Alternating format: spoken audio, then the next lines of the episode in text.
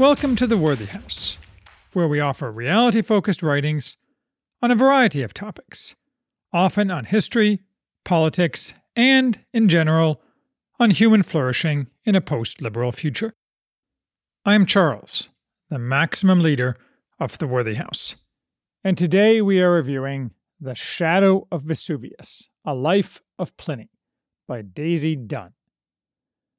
The Roman Empire gets a bad rap this is particularly true of the members of its ruling class, who get the worst of the obvious comparison with Republican virtue, and are often viewed as placeholders and strivers, orbiting around one emperor or another, offering nothing to the rest of mankind. No doubt many such existed.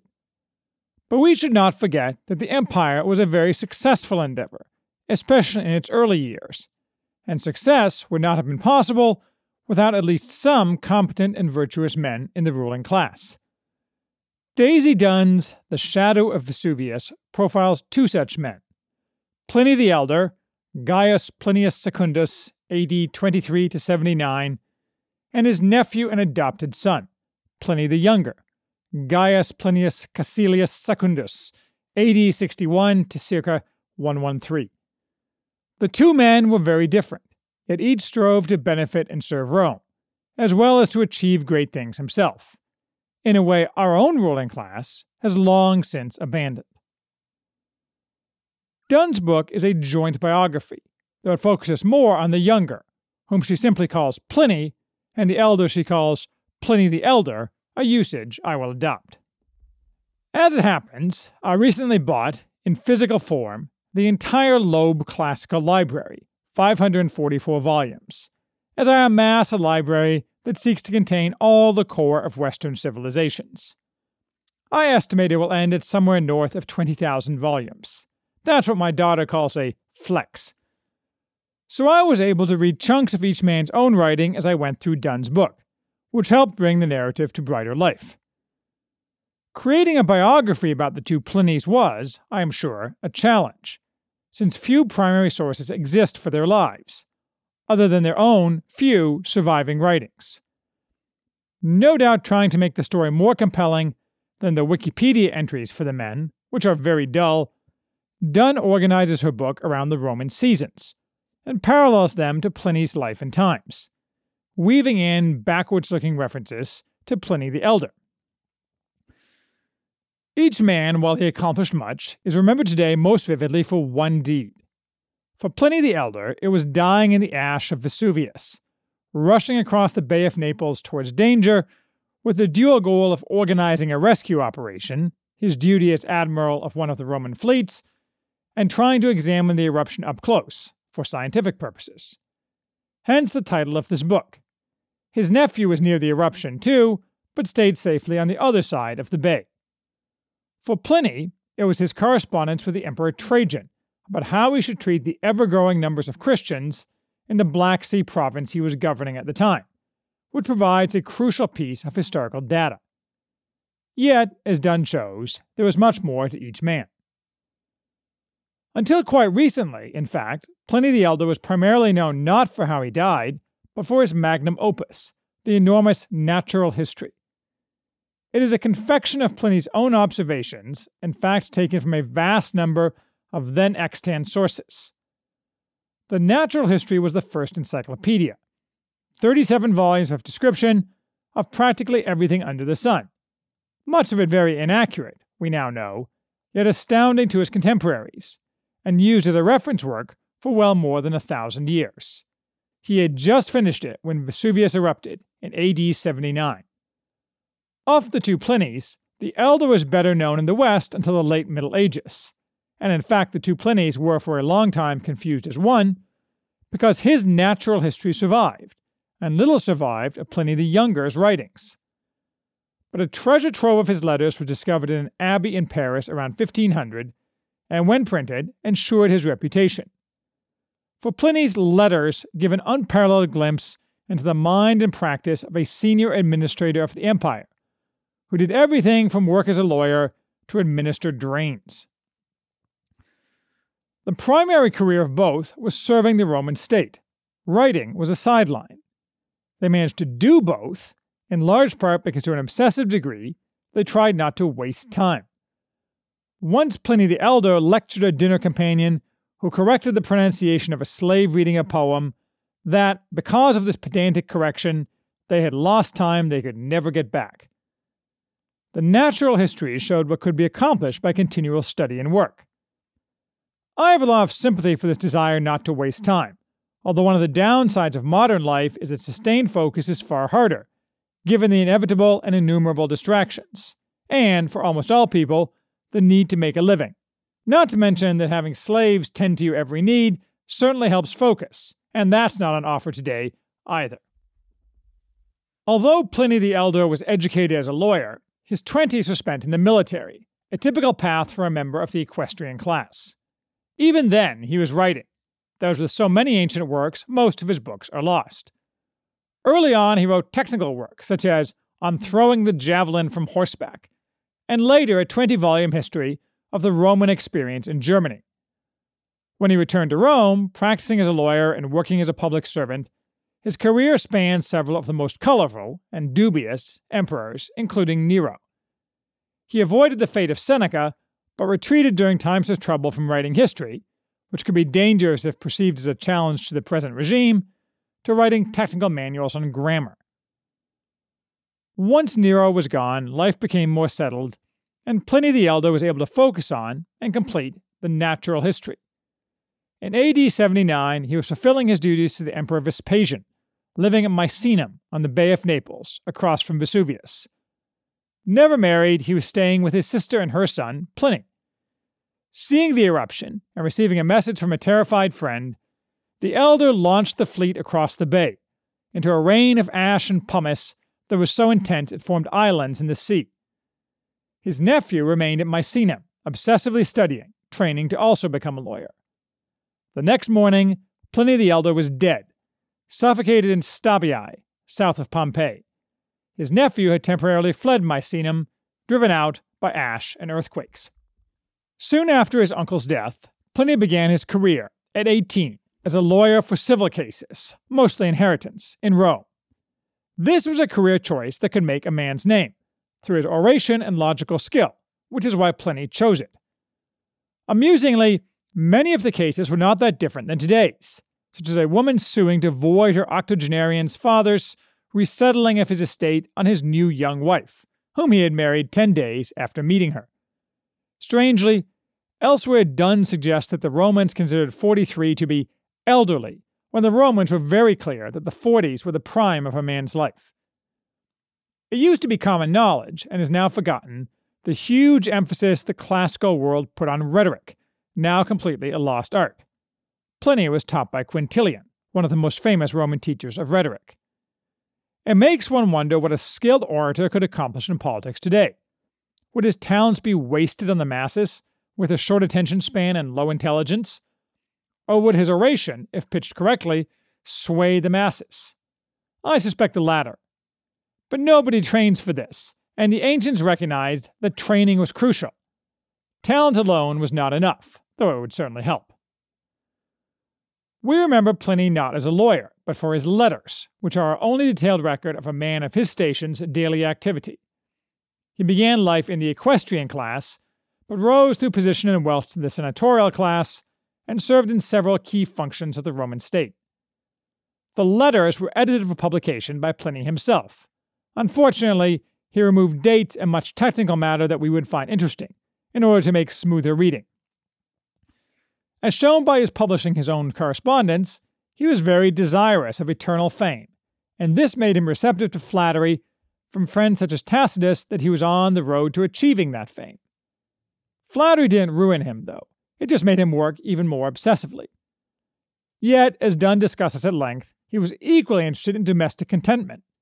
He was devoted to his second wife, Calpurnia. The first had died, and very sad they had no children. He was equally devoted to the natural world, spending much time on the land around his villas. Pliny enjoyed both the city and the countryside. The former appealed to his sense of ambition, and he generously funded public works in the towns he lived near, the latter to his interest in nature and the ability to focus on his work. No doubt he was an interesting man to talk to, though maybe a bit pedantic. Pliny's hometown, and where he often lived when he was not in Rome or fulfilling some other duty, was Comum, modern Como, on the shores of Lake Como. He lived not far from where George Clooney spends his summers now, although nobody has ever accurately accused Clooney of benefiting mankind in any material way. And somehow his invitations to his parties keep getting lost on their way to me. Both Pliny and his uncle recorded a spring that ebbed and flowed near their villa. That spring ebbs and flows to this day, now within the confines of a luxury villa rented as a hotel, the Villa Pliniana. It sleeps 20 and can be yours for roughly $20,000 a night. Pliny also inherited a villa in Umbria, where he spent his summers, and which was closer to Rome, which, depending on his responsibilities and the risks of being in the city at the time, might be desirable or not. Pliny's goal was to achieve some sort of magnum opus, as his uncle had, but this was doomed not to be. A competent poet, an excellent lawyer, a diligent administrator, he worked hard but never focused enough on a single thing. He might have written memorable histories had he tried, but the times, especially under the Emperor Domitian, made that a risky business, and friends and acquaintances of his found out to their sorrow. Domitian was erratic and dangerous, and ultimately assassinated in AD 96. Pliny claimed that Domitian was about to attack him when he died first. Yet Pliny's career flourished under him, something he tried to downplay in his later letters. Regardless, again like his uncle, after an inconstant emperor, Pliny was able to enjoy stability under a more even keeled emperor, in his case, Trajan. Other than his letters, the only writing Pliny is remembered for is his panegyric in praise of Trajan, an effusive but informative speech praising the new emperor. In the end, Pliny the Elder wrote about things outside himself and objectively achieved more, while Pliny, in the modern vein, wrote about himself, even if that was not his goal in life, and accomplished less. I found it interesting that the morals of Rome often come through in the writings of both Pliny's, and if you read all their writings, no doubt they come through even more often. For example, Dunn notes that abortion was an extremely serious crime in Rome, and when Domitian impregnated his niece, his crime of aborting the baby was regarded as equally unacceptable as the incest. No doubt part of this was the increasing Roman concern at the failure of the elite to have enough children, a major focus of Augustus. But it was more than that. The HBO series Rome, which went to some lengths to ensure accuracy and detail, showed one of the main characters throwing his dead wife's body in the sewer after she confessed while dying to having earlier had an abortion. Other excellent laws and customs we should also imitate also tried to address the need for children. For example, that a man who had three children was granted significant privileges, including being able to stand for office early, and his wife was granted extra legal privileges as well. Nonetheless, given that some of the earliest Christian writings condemn abortion, the practice must have been widespread. And certainly, as Sarah Ruden has pointed out in her excellent Paul Among the People, much of Roman morality seems monstrous to us, with a Christian framework being the base of all our morality, even among those who today disclaim Christianity. Still, the Romans were reality based, and that means that in many things they came to sensible moral and legal conclusions something that can no longer be said of our own government and ruling class. God rot them all. Pliny ended his career, as far as we can tell, his days, we do not know exactly when or how he died, in Bithynia Pontus, a Roman province on the north shore of the Black Sea, in what is now Turkey. He corresponded regularly with Trajan, although it is hard to tell whether some of the letters from Trajan were really written by secretaries, and this produced what Pliny is most remembered for the first detailed description of the Roman administrative response to the exploding Christian population. At first, he summoned local people before him on the basis of anonymous accusations, executing Christians who would not recant, except Roman citizens who were sent to Rome for trial. Nonetheless, Pliny was confused because there was no clear rule regarding Christians, and he could not figure out, from a Roman state perspective, what the Christians were guilty of. He executed them for defying a magistrate, himself, not the content of their religion. All this is covered in detail in Robert Louis Wilken's The Christians as the Romans Saw Them. To ease his confusion, Pliny sought guidance from the emperor, Pliny's goal, his assignment, was to maintain order. Concern about groups that might threaten order was not limited to Christians, although Christians were a particular target because of rumors spread by their enemies of particular social abuses, cannibalism, orgies, and the like. The fundamental matter for Pliny and for Trajan was that Christians constituted a type of group that the Roman state found very problematic. A private group that met in secret, often at night, for uncertain ends. Earlier, Pliny had proposed to Trajan, after a disastrous fire in Nicomedia, to form an organization of 150 firefighters. Trajan overruled this and instead ordered Pliny to ban any such group. He feared it would become a heteria, a political club. Supplying firefighting equipment and teaching citizens how to use it was fine. It was the organization that was the problem. The Roman state was very suspicious of heterarii. They were unreadable by the state and could easily form the locus of rebellion. Not all were forbidden. For example, funerary societies, formed for narrow, open purposes, were accepted. This governmental attitude has a lot in common with the attitude of the modern state as described by James C. Scott in Seeing Like a State, a cadastral approach, where the state wants the citizenry to be readable at all times like a map. Truly private groups make this impossible by making themselves illegible to the state, and thereby threaten the state. Not just an oppressive state, but any state that seeks to maintain strict order from the top down. As far as the Christians, Trajan struck a middle ground, dialing back Pliny's initial response. In response to Pliny's puzzled query, Trajan emphatically rejected using anonymous accusers as the spring for investigations. Under Domitian, and frequently in Rome, informers stirred up trouble, and Trajan wanted to discourage the practice. He also discouraged hunting out Christians, although he agreed those proven guilty of being Christians should be punished, something that Christians pointed out was incoherent because if they were guilty of something, they should be hunted, and if it was not necessary to hunt them, they were clearly not guilty of anything. We should be clear that the Roman government was correct about private groups being problematic for the cadastral state. A great many of the significant societal changes in history have been sparked by private groups organized around a common political goal. All history is full of innumerable such episodes. Why is this? no doubt is because such groups make possible successful conspiracies against the powers of the age. They provide psychological support among the like minded, and if a conspiracy advances, they provide logistical support, and ultimately the nucleus for action to change some aspect of the state. The problem, from the perspective of the government, is not that all the members of the heterarii may act in concert to achieve political ends that are not to the taste of those in power. Any successful sizable group tends to be too unwieldy for coordinated action that directly opposes the government.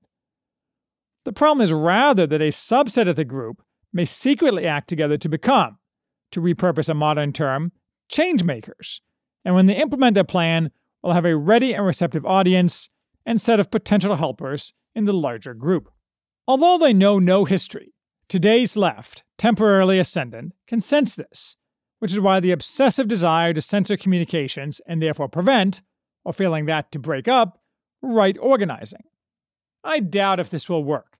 If history is any guide, the clowns will get taken out easily enough, and also some people who are not clowns. But unstable times call forth hard, determined men who find each other. And the same technology that can be used to control the narrative today also enables these men to communicate privately over distance. Now that the old pretender, Joe Biden, has taken the title of president and grasp the scepter of power in his trembling hands, even if he has no idea anymore what a scepter is, I suspect there are more than a few such groups forming. Probably, crucially, among the military. It's going to be an interesting decade, a prediction that Pliny or Trajan would have had no difficulty endorsing. And when things settle down, with our current ruling class re educated or exiled from the revived America, or the revived sections of America, well, we'll need a new and improved ruling class, who can learn from the lives of the Plinys how one should act to advance a society. Thus, the use of this book. Beyond simple interest in the history, it competently narrates. You should make your children read it.